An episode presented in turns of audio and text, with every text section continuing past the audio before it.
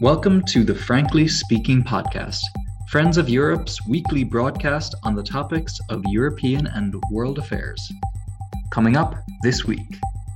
Ambassador, to turn to you first and foremost, what, what are your expectations? You know, uh, how do you rate the EU's performance uh, in this particular crisis?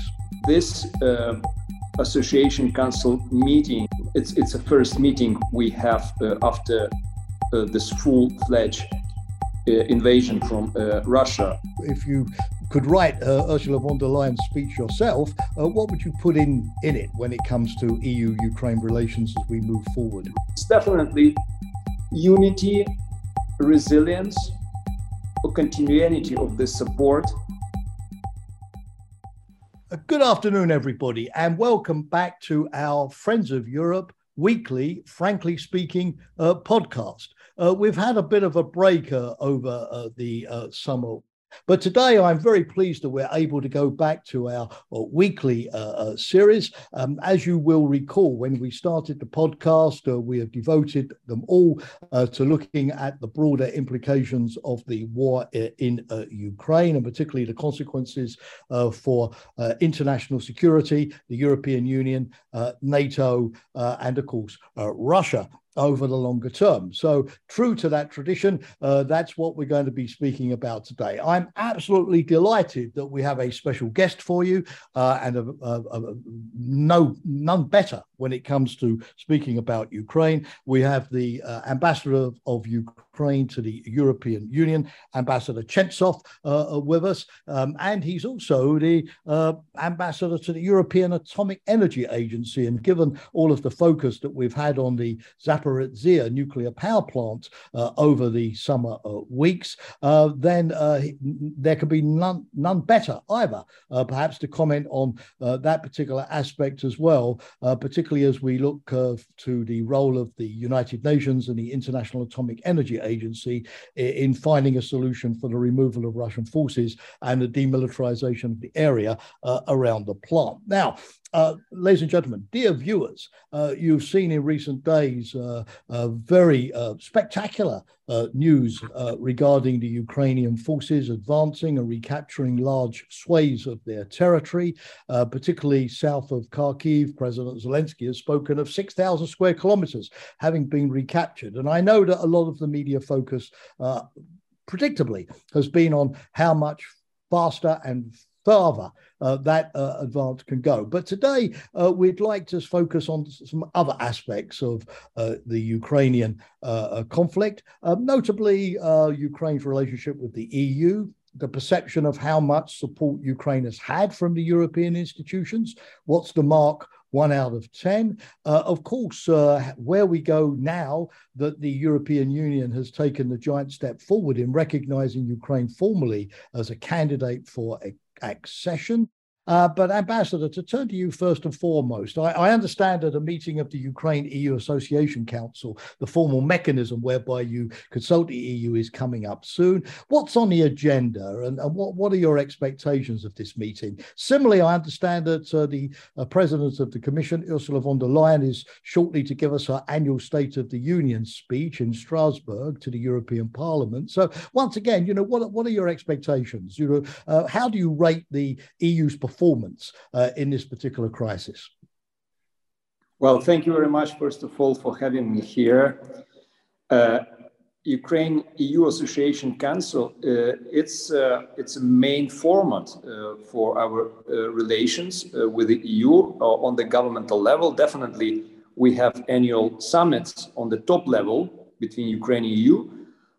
but when it's, uh, it's, uh, it's, it's about to take stock of implementation of the association agreement, uh, to discuss uh, sectoral integration, uh, this is uh, the format. And the Prime Minister of Ukraine, Shmyhal, is co-chair of Ukrainian side and Vice President of the Commission, High Representative Borrell, together with Commissioner Várhelyi, uh, co-chairing on the EU side.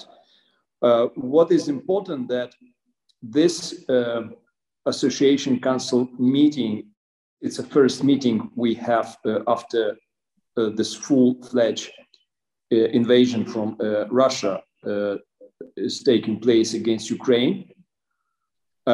and our ability to, to, to hold such a meeting itself, uh, it's quite symbolic. It means that our government is functioning, our economy is functioning, and we have, let's call it usual uh, issues to discuss with the EU, not only crisis management, uh, but normal, uh, let's say sometimes boring, as it used to be with the EU.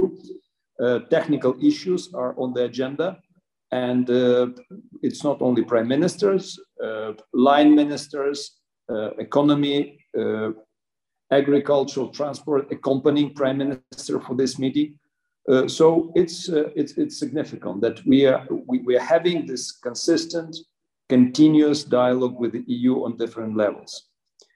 And regarding the agenda, definitely uh, the issues related to the, to, the, to the situation and to this uh, crisis management in terms of economic governance, it's definitely on the agenda.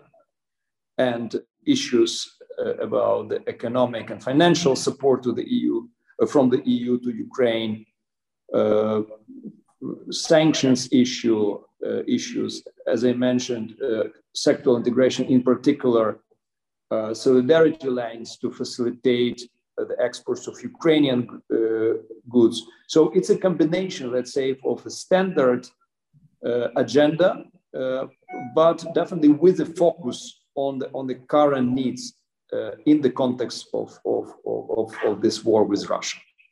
Uh, Ambassador, many thanks for that. Uh, I also mentioned uh, the State of the Union speech. I mean, uh, you've had a lot of signals from the European Union in recent months, as, as I mentioned in my introduction, particularly this historic move in recognizing Ukraine as a formal candidate for future membership. Uh, but but what sort of extra signals are you now looking for? Are you, for example, looking for a specific EU commitment to come up with a certain amount of money for reconstruction, uh, which you'll turn to, I know, uh, in the near future, uh, a specific EU role in uh, rebuilding uh, U- Ukraine and so on. Uh, what would you, if you could write Ursula von der Leyen's speech yourself, what would you put in in it when it comes to EU-Ukraine relations as we move forward?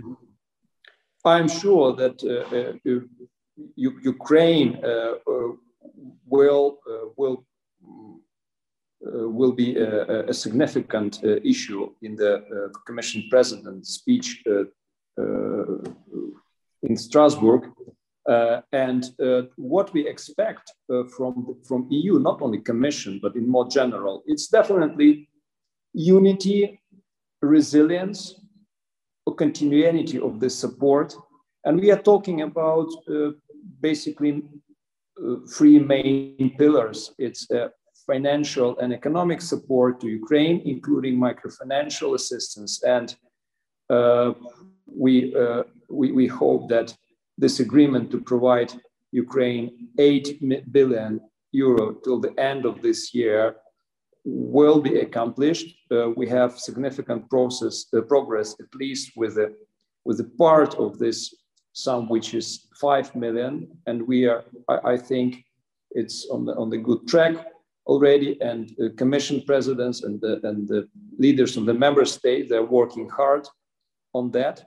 Uh, definitely, and the second, uh, not uh, not less important thing is our arms deliveries to Ukraine, and we know quite precisely what we need uh, to defend Ukraine and to uh, to create uh, you know this parity uh, with with Russia, because till recently and still it's the case, Russia prevails with artillery and ammunition, and we we definitely need heavy weapons. And when we are talking, you mentioned the advances of Ukrainian army uh, we, we need other, other weapons like, like tanks uh, to, uh, to support those advances. And uh, this, is, this is definitely on the agenda, not, uh, not only within the EU format, but so-called Ramstein format when our Minister of Defense is participating. And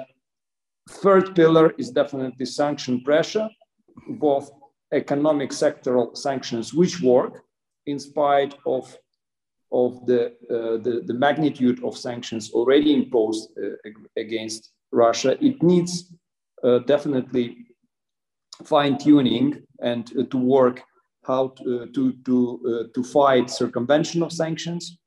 It's, it's, it definitely needs next steps on, on energy, including price cap on, on, on, on sectoral issues, on services like uh, cloud computing, uh, cyber currency, listing of additional Russian banks, swifting them, but also personalities involved in organizing infiltration cam camps, fake referenda, the, the, they are planning, yep. Uh, and so on and so forth. So it's a complex uh, pressure on, on Russia and its leadership. Thanks, Ambassador. You've described a very full agenda there. You, you mentioned, of course, the these important arms uh, uh, deliveries from EU, NATO member states, and others more broadly, like Australia, in recent months to support Ukraine. Uh, the current offensive does suggest that those weapons deliveries uh, have arrived on time and are making an impact. Uh, but I don't want to underestimate either uh, the courage and the fortitude of the Ukrainian army, uh, which of course is uh, doing the fighting. But the EU several months ago seemed to make a big step forward by using its so called European Peace Facility for the first time to actually uh, purchase uh, weapons to send to you. The other thing, as I went off uh, on my summer break, was the EU was, dis- was discussing the establishment of a training mission, a military training mission how significant have, have, have, been these two EU initiatives, the, the weapon supplies through the peace facility, and uh, does the training mission really add value to all of those national bilateral uh, training programs uh, that uh, you're seeing at the moment? Well, I think the EPF uh, it, it, was a, it, it was a serious uh, stimulus for those member states who were able to deliver Uh, weapons uh, to Ukraine, especially uh, during the last uh, six months. the fact is that already approximately approximately half of the EPF has been earmarked for Ukraine to cover to reimburse uh, the, the weapons already supplied to Ukraine. So this is a question for the for the member states how to proceed. Uh, whether uh, probably it's, it will be uh, something to worth considering creating a separate fund for Ukraine in this situation. but the, the, the situation evolves. we we see the political will is there, and I hope that both institutions, external action service and member states, uh, they will adopt the instrument accordingly to, to take into account Ukrainian needs, but also dynamics on the ground. Uh, so in the nutshell, it was, uh, it is a, a, a, an important and useful instrument to be adopted to, to the situation. And it's a new instrument. So yep. we, will learn in, in the process.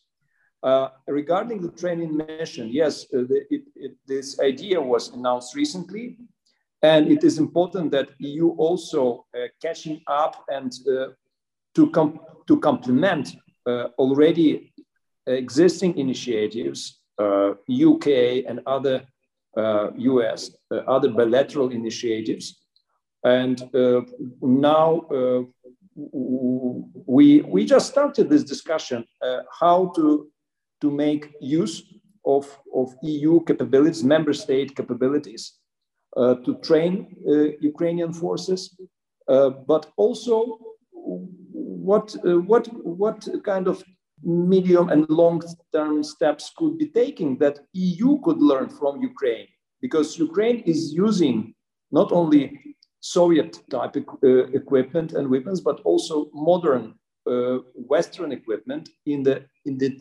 completely new circumstances for the member states. Uh, and I think it's it's, yeah. it's it could be useful for both. Yeah, there's sides. a sort of a lessons learned. Uh, exactly. The French say retour d'expérience, and the retour suggests it's a two-way street.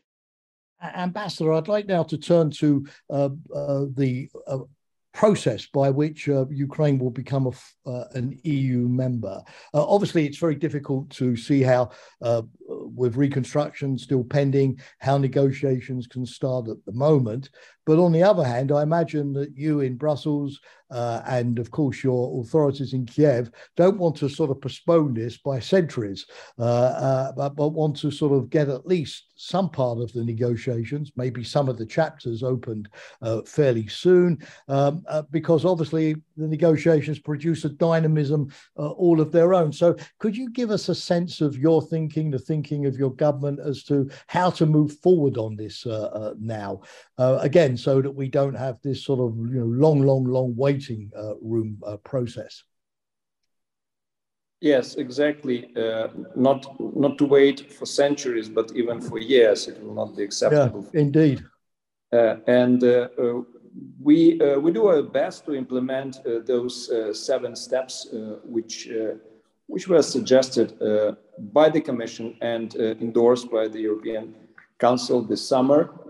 And we have we, we managed, in spite of the war, uh, to, to accomplish uh, few important uh, tasks already, like adoption of the special anti-corruption prosecutor, um, moving forward with the legislation uh, on, on media, uh, also uh, setting the, the ground for, for adoption, for nomination of the um, members of the constitutional court, so on and so forth. So Ukraine is, is moving forward uh, along the line suggested uh, by, by, by the EU side.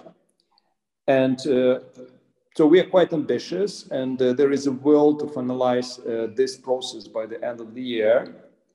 Uh, and to, to, start discussion with, with the Commission and the member states about the next steps uh, definitely the war is, is uh, the major factor to, to, be taken into account and uh, the, the reconstruction of Ukraine uh, to take place.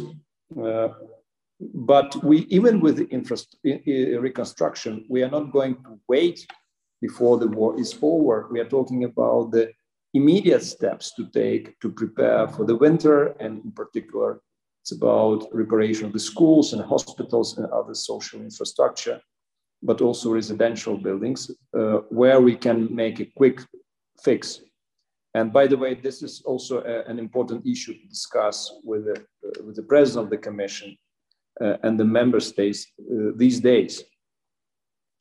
And uh, your question regarding the uh, European political community, uh, Ambassador, thanks for remembering that because you anticipated precisely the question yes. I was going to ask you next. Yes, there's been, uh, as you know, Ambassador, quite a controversy about that. You know, some seeing it as a useful way of engaging and uh, geopolitically preparing Ukraine uh, for its uh, European identity, which it has already, of course, but its future membership. Others believe that it could be some sort of, you know, parking lot, if you like, uh, which takes you away from the, you know, the key negotiations which you have to go through, of course, to become a member of the EU. So how is how is this idea sort of perceived in Kiev? Uh, that that so thank you for anticipating that question. Yes, and uh, it's uh, uh indeed I expected this question, and uh, in, uh, in in in early October in Prague, the back to back to the informal European summit, this first gathering of, of uh, eventual partic uh, partic participants of, of, this initiative will take place. And uh, so it's a beginning. And uh, what is important for Ukraine, that this process is not a substitution uh, to the enlargement process, in particular, as far as uh, Ukraine is concerned. if, if it is useful for Ukraine, definitely we, we are going to to take active part. And if this initiative will be, will be helpful to force the unity inside and outside the EU uh, in uh, vis-a-vis Russian aggression, definitely it will be for us a, a serious contribution. I don't know personally whether this uh, initiative will have any economic dimension.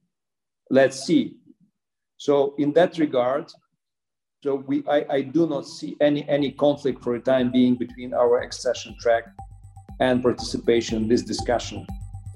Uh, regarding uh, opening uh, certain chapters as soon as possible, yes, I think uh, it will be useful. And uh, this is something already in the air. Uh, this is something President of, of the European Council, Charles Michel, mentioned then he, he, he described this idea of the gradual integration, uh, not to wait until the, the, the whole process will be accomplished to benefit from, uh, from the membership, but already to, uh, to, to, to, to, use, uh, to, to, to use the possibilities of uh, economic and sectoral cooperation in full with the EU in the areas Ukraine is compatible, like energy and already quite integrated, or connectivity or digital economy, and Ukraine or, or, or agriculture, no doubt. So Ukraine is already a, a, factor, a, a power in certain areas, even during the war. We can deliver Yes, I even heard reports the other day that Ukraine will supply a certain uh, Eastern European countries with electricity and energy because uh, you have a surplus, which of course is currently lacking in the rest of Europe with all of these high uh, prices. And we could spend, I know, a lot of time talking about the energy uh, situation and how the EU and Ukraine can come closer together there. But, uh, but Ambassador, I mentioned at the beginning that uh, you have this second hat, which is your, your the representative to the European uh, Atomic Energy Authority. And during the summer months, as I covered the Ukrainian issues, the fate of the, the security of the Zaporizhia power plant with the, the UN pushing to have a team of inspectors uh, to get inside the plant, Russia dragging its feet, but finally uh, agreeing for that to happen and worries about the safety of the plant, particularly the power supply to the reactors. Um, could you maybe just give our listeners a sense of where things stand today? Uh, uh do we have some assurances regarding the security of the of the plant? um, or, or, are we still potentially very worried about uh, uh, this? And how do you see the prospects of implementing some of the ideas of the UN Secretary General regarding the de- demilitarization, uh, for example, of, of, of, the plant? So great if you could give us an update. And then I'll have a final question for you before we let you go. Well, what Russia did, uh, both in, in, Chernobyl, but uh, in particular with the Zaporizhia nuclear plant, uh, it's, it's unbelievable, it's unprecedented. Uh, I mean, uh, shelling the station, using the, the, the, station as a, as, as a, as a, as a military strong, strong food, let's put it this way, uh, terrorizing uh, both the population and the personnel of the station, bringing in uh, representatives of the Russian company Rosatom uh, to, to, to help to take the station under control. Uh, all this is, is unbelievable and uh, it creates unprecedented risk, risk to the whole world and definitely for Ukraine. what Russia, what Russia did definitely resulted in, in disconnection uh, of, of, the station. Uh, it is important that UN and the EAA stepped in, and uh, those efforts resulted in uh, in, uh, in, in, in uh, sending the mission uh, to Ukraine. Uh, it is important that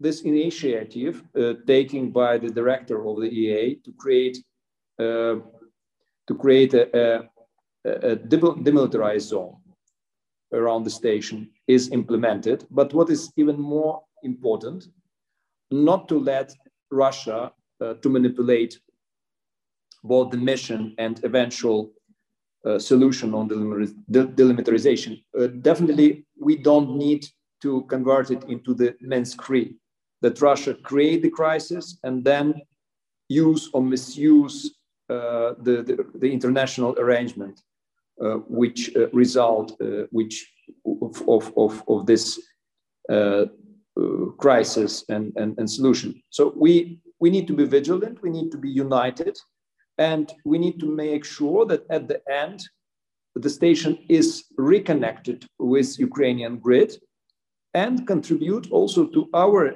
uh, energy security and allow us uh, to boost up our electricity exports to the EU.